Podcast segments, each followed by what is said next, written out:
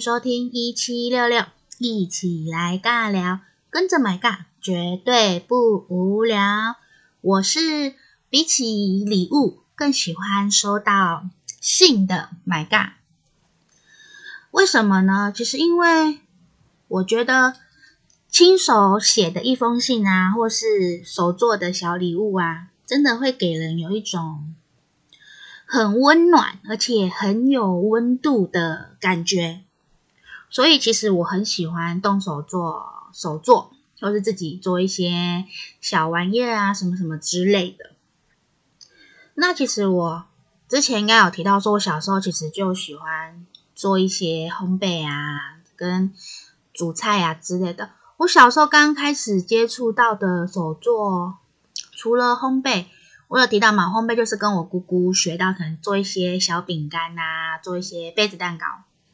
然后其实烘焙这个东西，我那时候印象最深的是，我有一次挑战还有点小难度的东西。那时候是我国中，应该是差不多国二吧，国二到国三的之间。因为小饼干其实不难啊，它只是它就照着比例，然后去。弄成面团，然后再去塑形嘛。啊，其实我觉得那就很像在捏黏土一样，然后塑形这样。然后杯子蛋糕也还好，就是主要是打打发那个过程跟面粉啊什么什么之类的。那我觉得印象最深刻对于烘焙这件事情，是我那时候挑战做那个泡芙、泡芙、泡芙。因为泡芙其实它在弄它那个外面那一层。主体的那个面团的时候，其实有点难度。它其实是要在火上面去做搅拌的动作，然后一边把材料分批，就是把它和在一起。所以我觉得泡芙，泡芙对我来讲是有那对我那时候来讲，其实是有一点点小困难。可是我觉得，哎，我烤成功嘞！可能也许我没有烤太大颗，我是烤就像一一口泡芙的那种感觉，烤小小颗的。它其实烤起来，诶，还不错，它脆脆的，然后也是拿去分给学校同学吃，同学就说，诶，还不错吃这样子。所以那时候开始觉得说，自己动手做些东西，然后跟别人分享，诶，真的还蛮开心的。看到别人给你的回馈，看到别人很开心的样子，真的觉得哦，心里其实真的是还蛮暖的啦。那其实那时候。我国中那时候，其实除了要玩烘焙这烘焙这件事情的时候，还有玩，因为因为我烘焙那时候是受我姑姑影响嘛，所以就想要学。然后其实我姑姑也是很喜欢自己动手做的，所以她那时候其实有在自己做那个串珠，就小珠小珠子，然后串珠嘛。那可以一般大家可能比较知道是可能自己串成手链呐、啊、项链呐、等等之类跟小吊饰。那我姑姑那时候其实她做了一个，一个好像是那个手机背带嘛，手机背带，还有那个自己做的包包，用用串珠做，我说哇塞，我姑姑你好强哦！你大概花多少时间，然后才做出这个成品？然后那时候刚好国中有个社团，就是也是串珠相关的，然后是刚好是我班导师开的社团，然后我就参加。然后有时候是当副社副社长吧，然后上课就每次的社课就会做一些小的吊饰啦，因为课课程的时间不长嘛，啊，因为社团时间应该好像只有两节课吧，就是做比较简单的东西。啊，那时候做那个做吊饰，我记得有一堂课是做小包包，还蛮小的，可能也才大拇指再大一点点而已吧。它是小包包，是手提包型的，它做成吊饰。啊，那时候我印象很深刻，就是因为我们都会照着那个步骤顺序，会有图嘛，图解的那个步骤，然后去做出那个成品。然后那时候其实我印象蛮深刻的是，呃，图解的步骤上好像有一个地方错了吧？我就觉得奇怪，为什么做起来好像没有对称？呃，我刚好提过我是天秤座，所以有时候对有没有对称这件事情，我还蛮。在意的，不过也可能是我自己本身个性的问题，也不一定是天秤座啊。就对有些东西，也会诶比较 care。他说，诶他为什么没有对称这回事？所以那时候我就嗯奇怪，为啥没有对称？然后我就自己去小小的拆解一下、研究一下，说哦，原来它有个步骤少穿了，好像反穿还少穿之类的。然后我就自己把它改掉，拿去跟老师说。我说我老师就跟我说：“哇塞，你竟然发现这个问题！” 然后就觉得很好玩。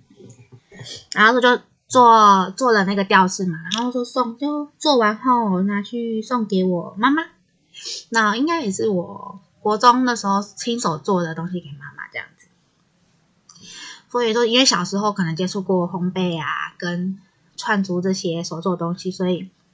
就让我其实对于亲手做东西这件事情，然后送人，真的是让我很有感觉。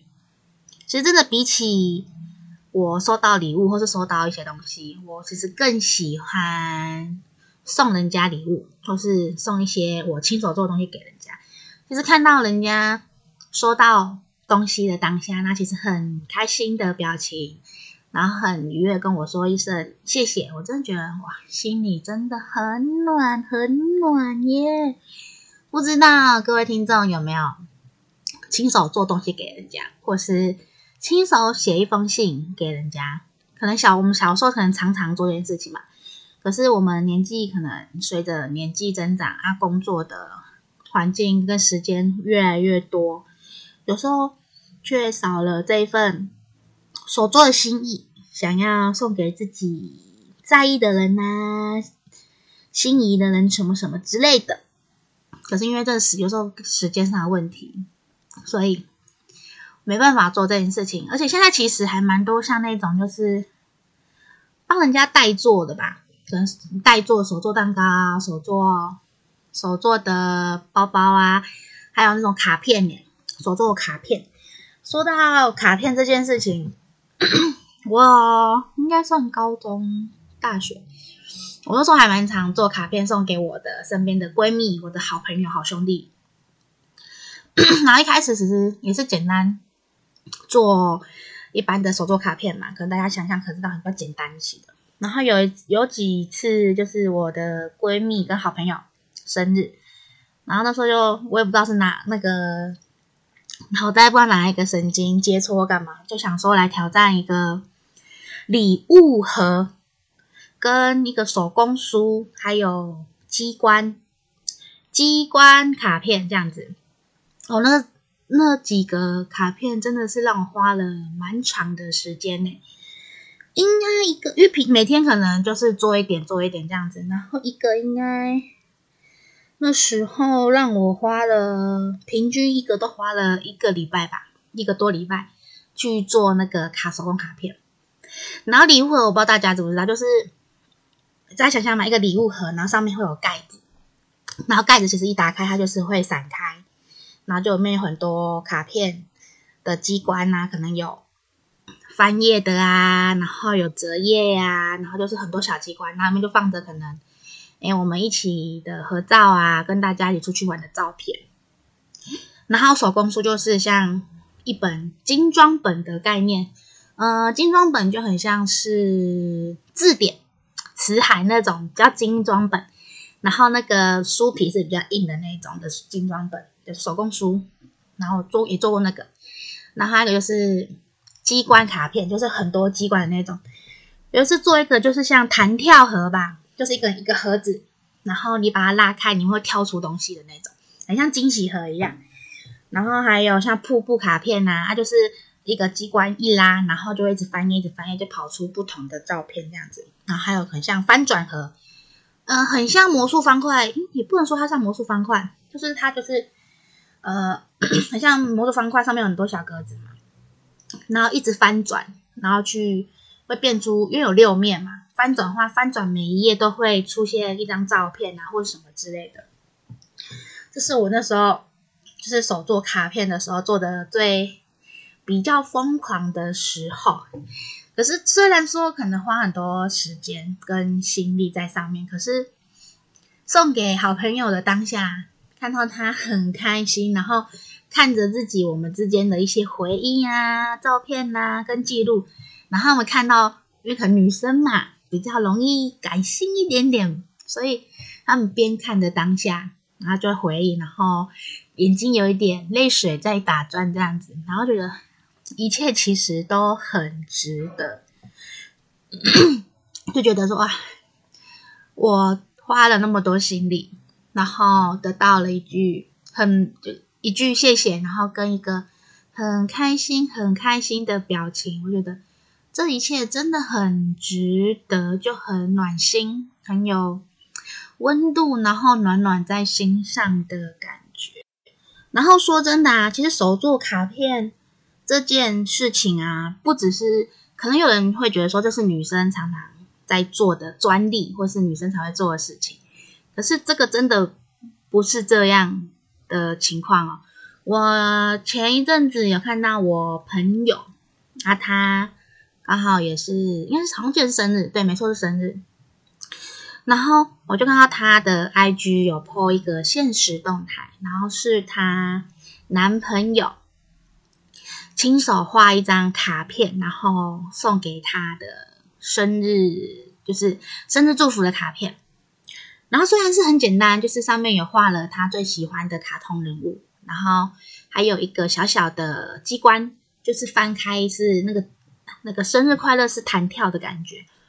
然后我就觉得，哇塞，好幸福哦！不知道各位听众，如果你收到了一张手做的卡片，哪怕它只是很简单、很简单，然后可是上面是亲笔写的手写的字，然后满满的他的祝福，不知道大家心里会是什么样的感觉呢？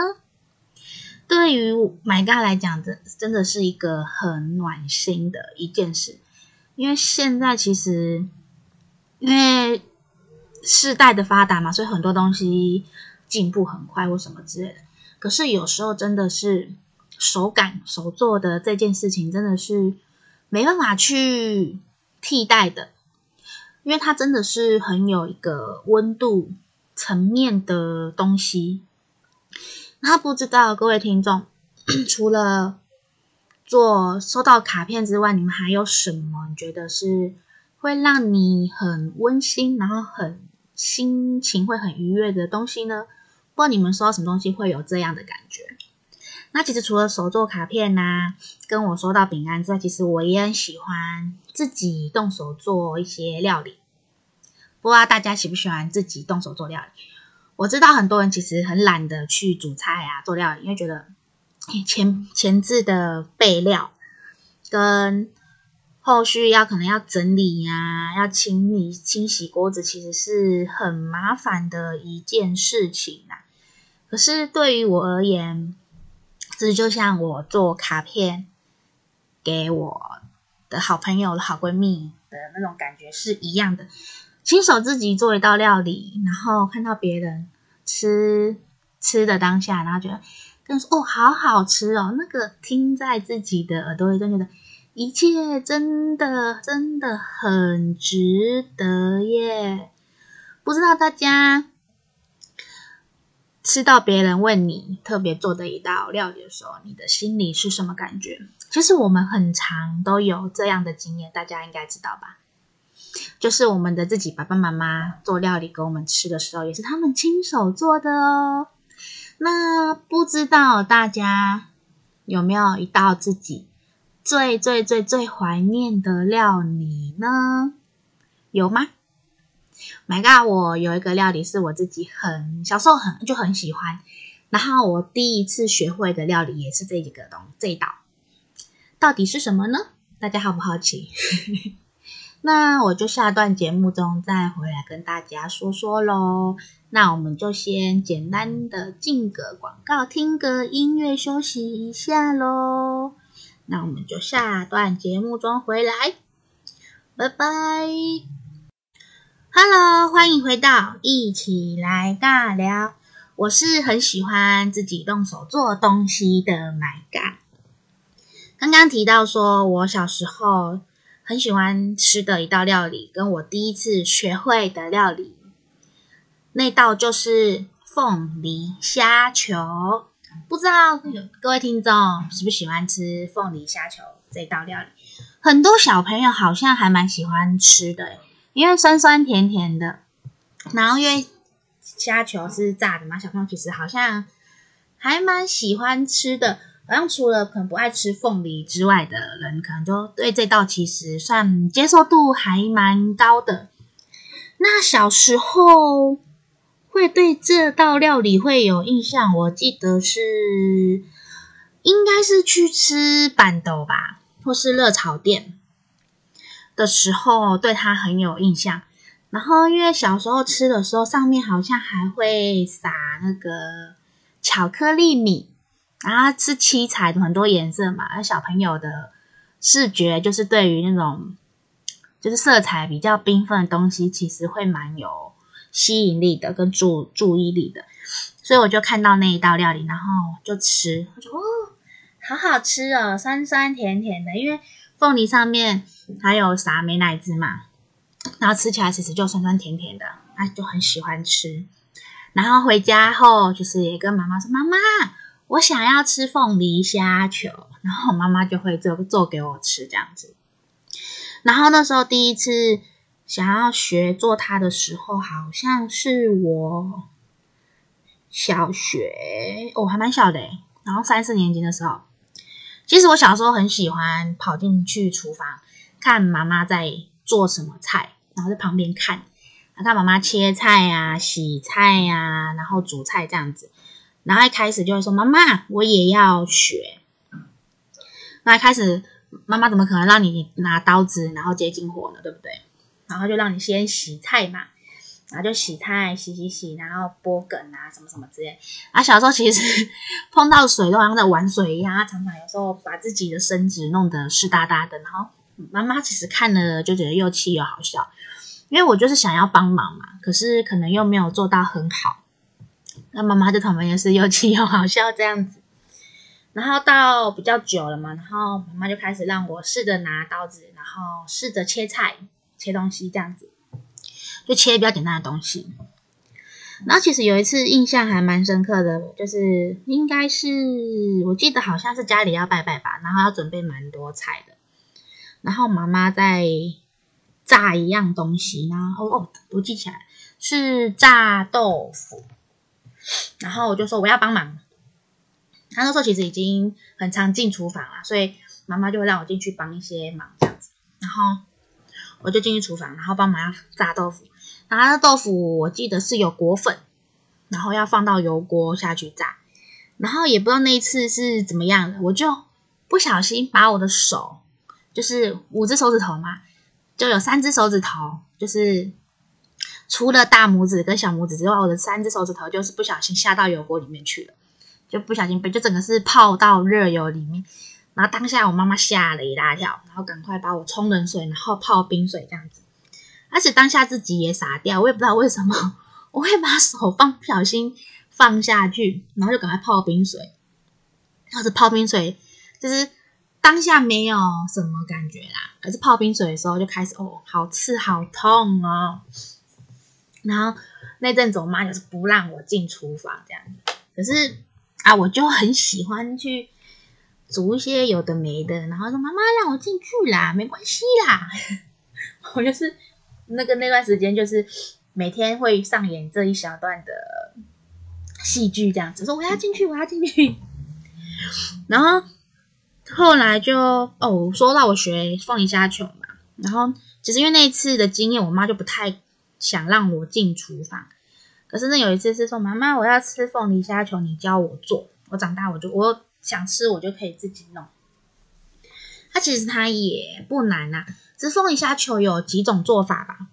好，记得有我学到了有两种，对，两种，应该算对，算两种。还有一个就是一般就是可能虾球先处理完，虾虾仁先处理完，然后下去裹粉。炸嘛，然后一个是沾地瓜粉，然后是比较有颗粒的，炸起来就是会比较有颗粒的那种。然后另外一种我试过的是沾粉浆，会调一种就是有点像粉浆、脆浆之类的，很像脆皮的鸡排上外面的那一层那种脆脆的。然后有调这种调过这种粉浆，然后下去炸，然后吃吃吃起来口感又不一样。然后再来调味呢，有的是直接炸完嘛，啊，跟凤梨，然后或者就是放摆盘摆一摆，然后直接淋美奶汁这样。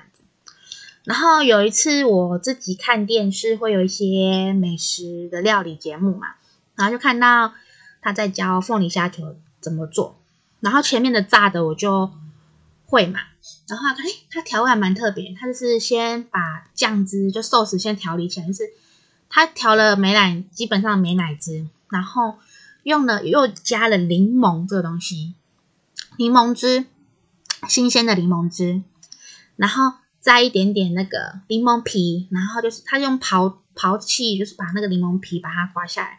可是刮的时候要记得，就是柠檬不是它里面有一层白色的吗？我们只要取外面绿色的就好。它它是提它的香气。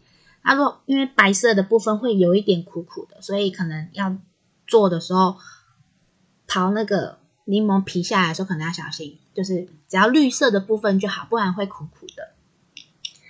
然后酱汁调理好嘛，然后虾子不是炸好吗？然后开始再起个热锅，然后直接把先把那个美乃滋调好的酱汁，它还有柠檬嘛，先倒在锅里面。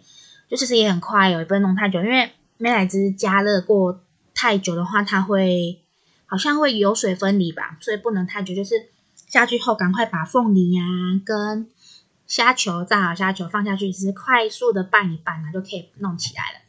所以我那时候学到的时候是有，一开始就是基本的，只是淋美乃滋嘛。然后后来自己看到电视，然后又就学到就是不一样的做法。所以这是我第一次学会的料理，就是凤梨虾球。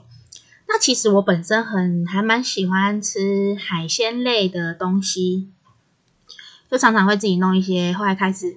学料理都会学一些海鲜类的东西啊，那其实除了料理嘛，它刀工也是我觉得还蛮好玩的东西，像花枝跟鱿鱼啊。那以前小时候看妈妈或是奶奶在切鱿鱼或花枝的时候，会花切那个花刀，大家知道吗？切花刀，然后他切完花刀，按那个鱿鱼或是花枝去遇到热的时候，就就卷起来变成一朵花，就哦，好漂亮哦！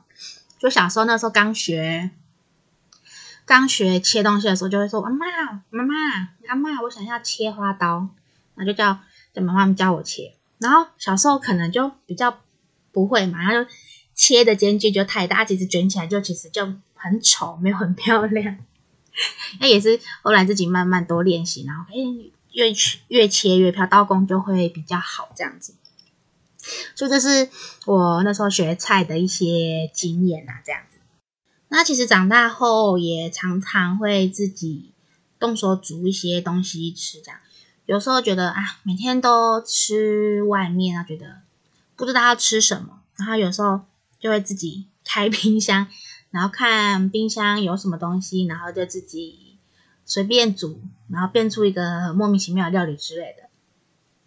然后那时候其实有一阵子好像韩式的料理蛮红的，然后。不是有一种海鲜煎饼吗？然后我觉得，嗯，那个好像调完面粉浆，然后看里面自己的料要吃什么就加什么嘛。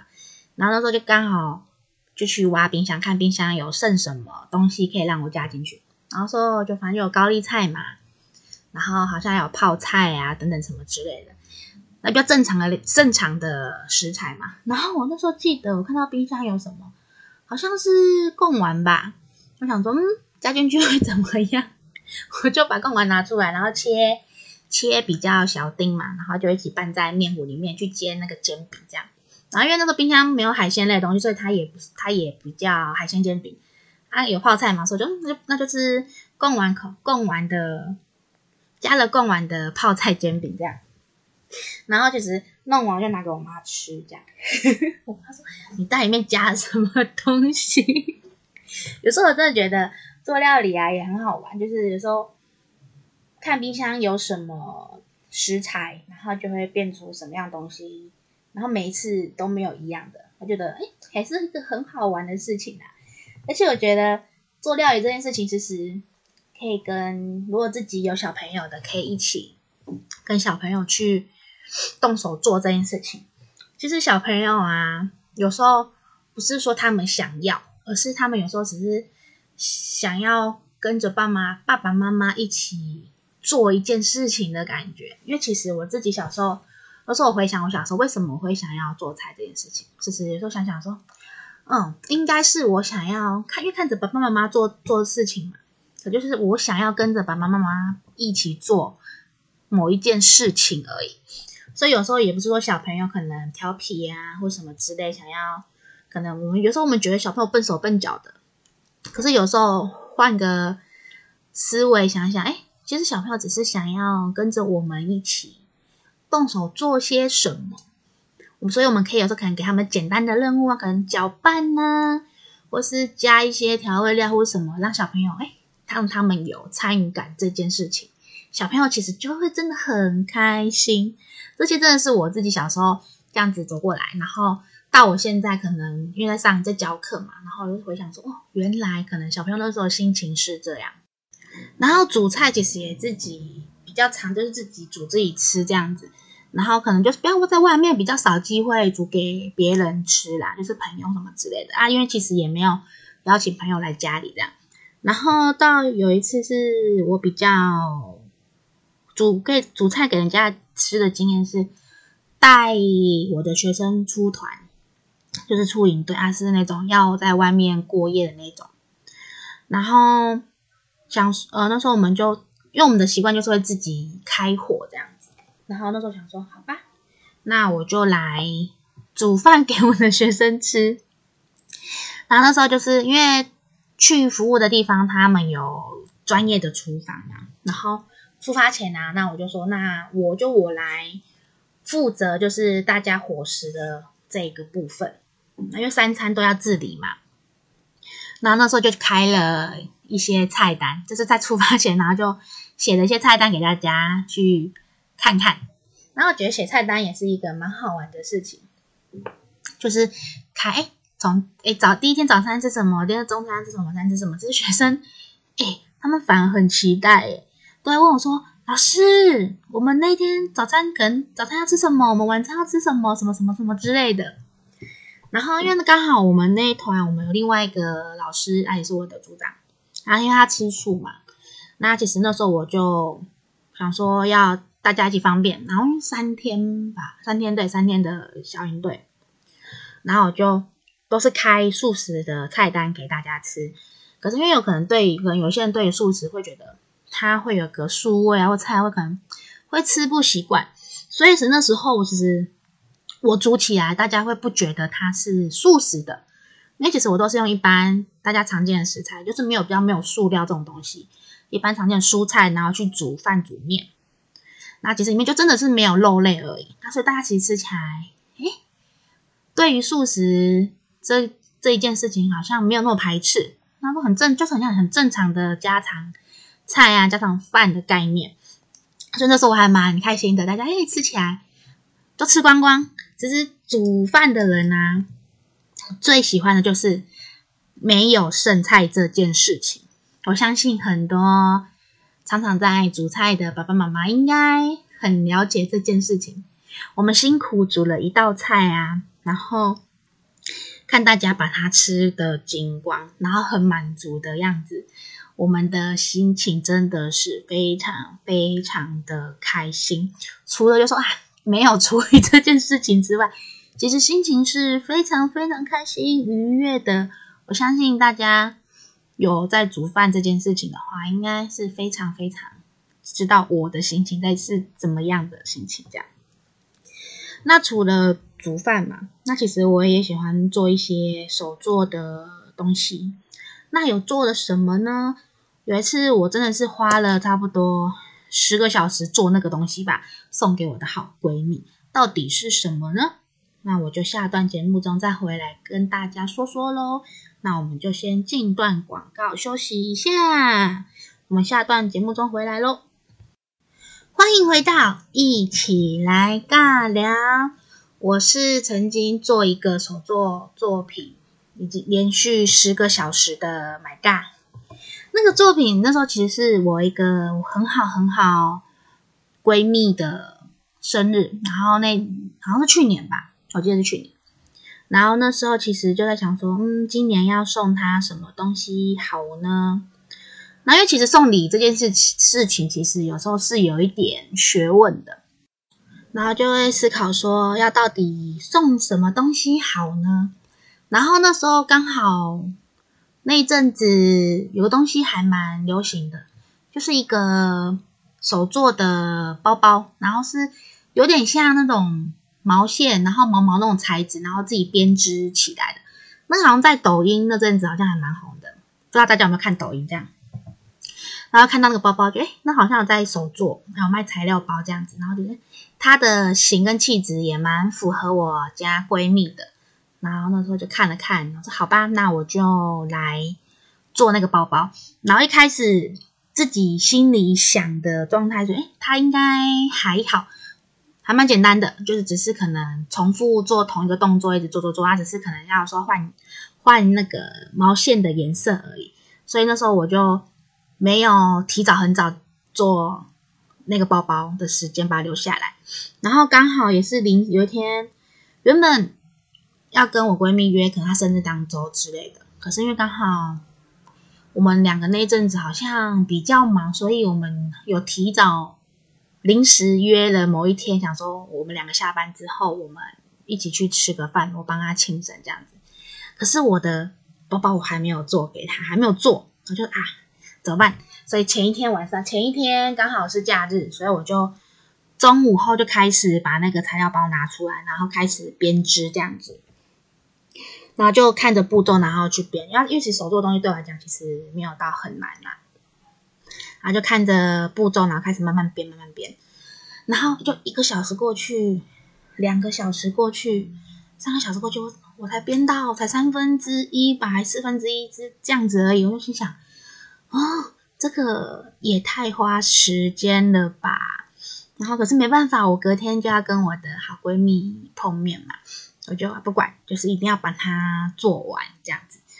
然后就埋头的开始一直编，一直编，一直编，一直编，一直编。整个编好后的时候，已经是晚上十点十一点了吧？我就说啊、哦，好累哦，就是腰也酸呐、眼睛也酸这样子。可是编完的当下，我觉得哇，好漂亮哦，怎么这么美？其实我买了两个材料包，因为想说跟我闺蜜我们自己一人一个。可是我到现在，我第二个我还没有动手去动去做它，因为它真的有点花时间。然后我也。也刚好也工作比较忙，所以就没有去把它动手拿来做。然后我除了手做手做那个包包送他之后，我还有简单就是做了一张手做的小卡片啊，就洗了我们两个人的照片，然后画画一点小小的插画，然后就手写一些祝福这样子，然后送给我的好闺蜜。那她其实也很开心，然后她就。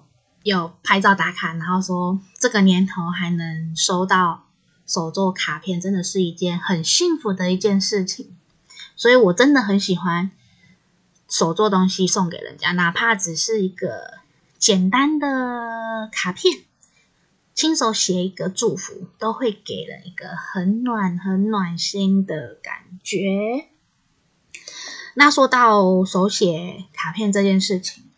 啊，其实我有一件事情，我已经今年好像是第第三年，我从前年开始做的，就是在过年前呢，我会亲手写贺卡送给我的好朋友、我的老师跟我一些比较亲近的学生。我从猪年开始写的，今年牛年，所以是猪鼠牛，对，我持续了三年。啊，我就因为我本身学设计的嘛，然后我就想说，好吧，那过年喜气洋洋的，我就依照每年的生肖，然后去去制作，就设计一个贺卡，然后再去印刷厂把它擦印成明信片，然后再手写一些祝福给我的好朋友啊、老师跟学生这样子。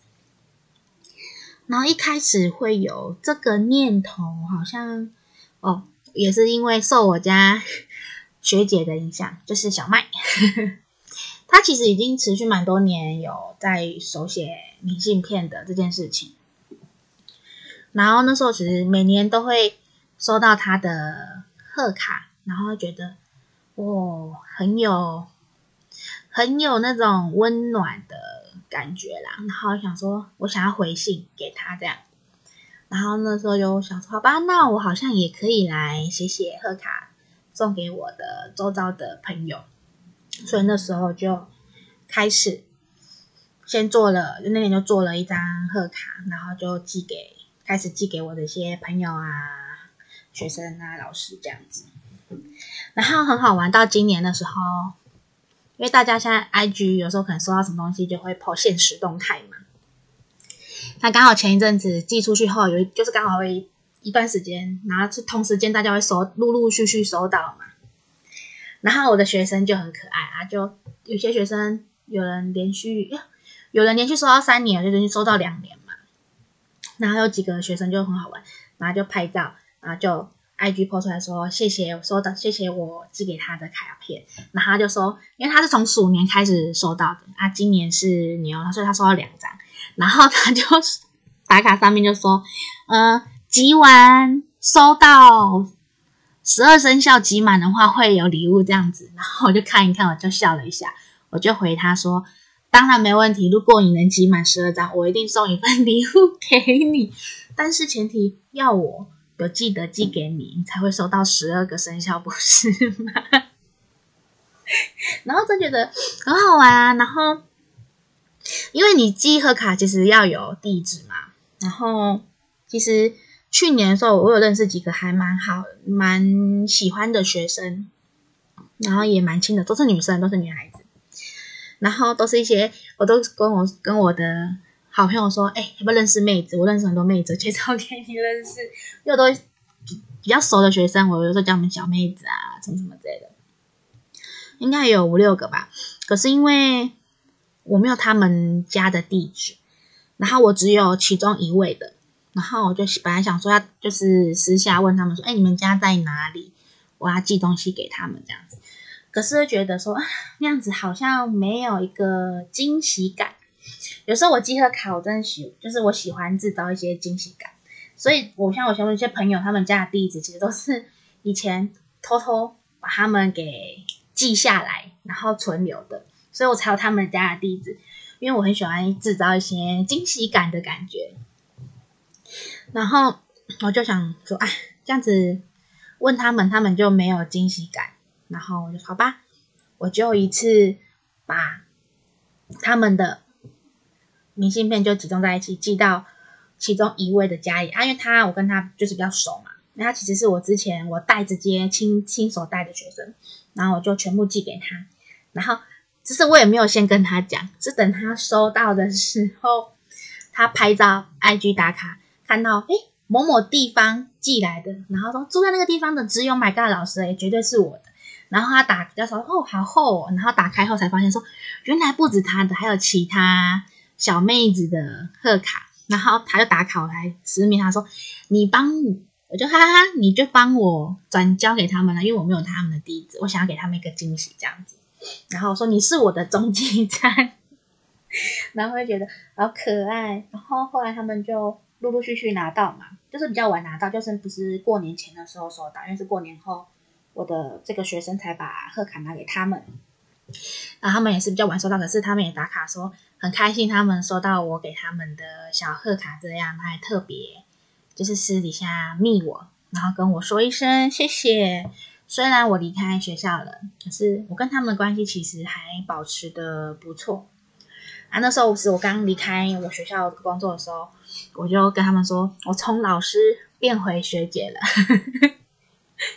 就觉得跟学生还是保有保持一个友好的关系，觉得还不错啊。只是有时候可能我需要一些能力的帮忙，所以也是会找那几个比较亲近的学生出来一起帮忙这样子。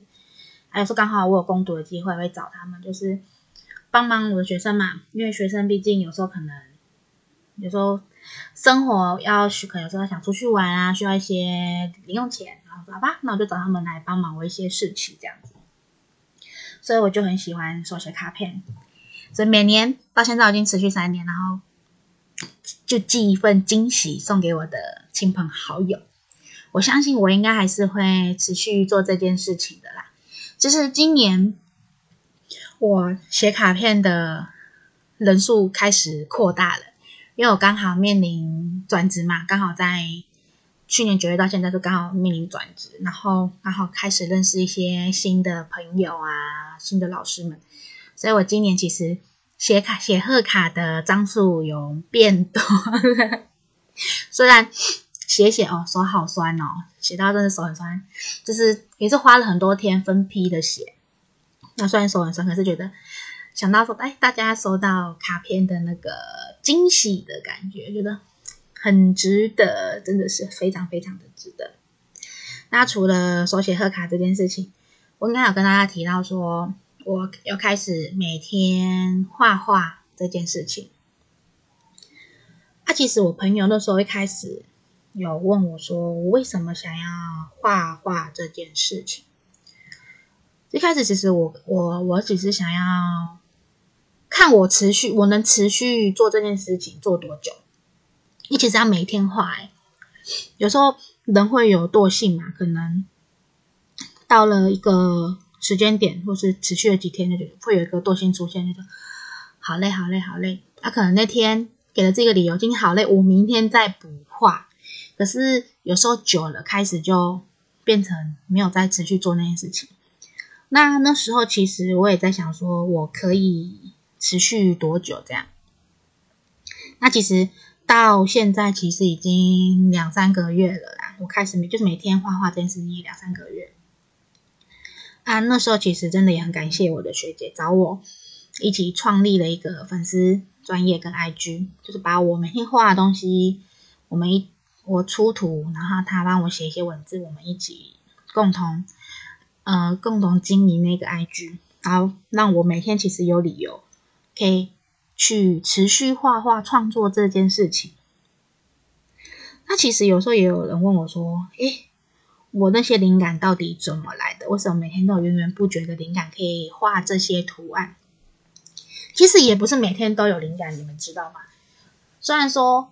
我刚有说过，我把它当做日记在在在写的感觉是一样的。可是有时候可能整天没有做什么事情，没有特别的记忆点或干嘛，所以有时候会去参考一些别人的图啊，或是一个心情语录，然后自己去创作，就是思想，然后做画画这件事情。那其实我们为什么想要做这件事情？其实我跟我学姐有一个目的啦，也不说目的，就是。想看看，如果我们累积到了一个量之后，可不可以把它变成一个卡牌、心情卡牌啊，或是什么什么之类的？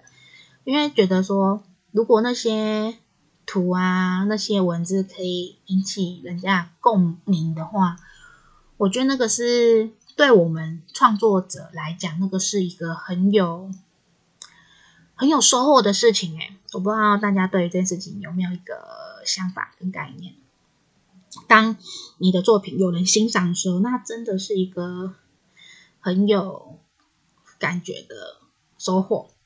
直到现在，其实我们慢慢累积我们的粉丝啊，一些人数，其实觉得看觉得我做这件事真的是有意义存在的，然后会觉得收到他们的一些回馈，我觉得我要持续做这件事情。我不能停下来，因为有人会每天期待着我们会画出什么样的心情、怎么样的语录，然后让他们去感受跟体会。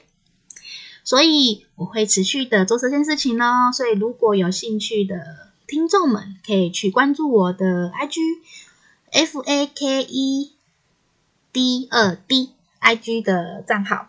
啊，有兴趣的听众们可以去搜寻一下咯，或是。粉丝专业搜寻伪日常，伪装的伪，然后日常就是一般我们知道那个日常。如果有兴趣的，欢迎去关注我们喽。那我今天的节目就到这边喽，那我们就下周再见喽，拜拜。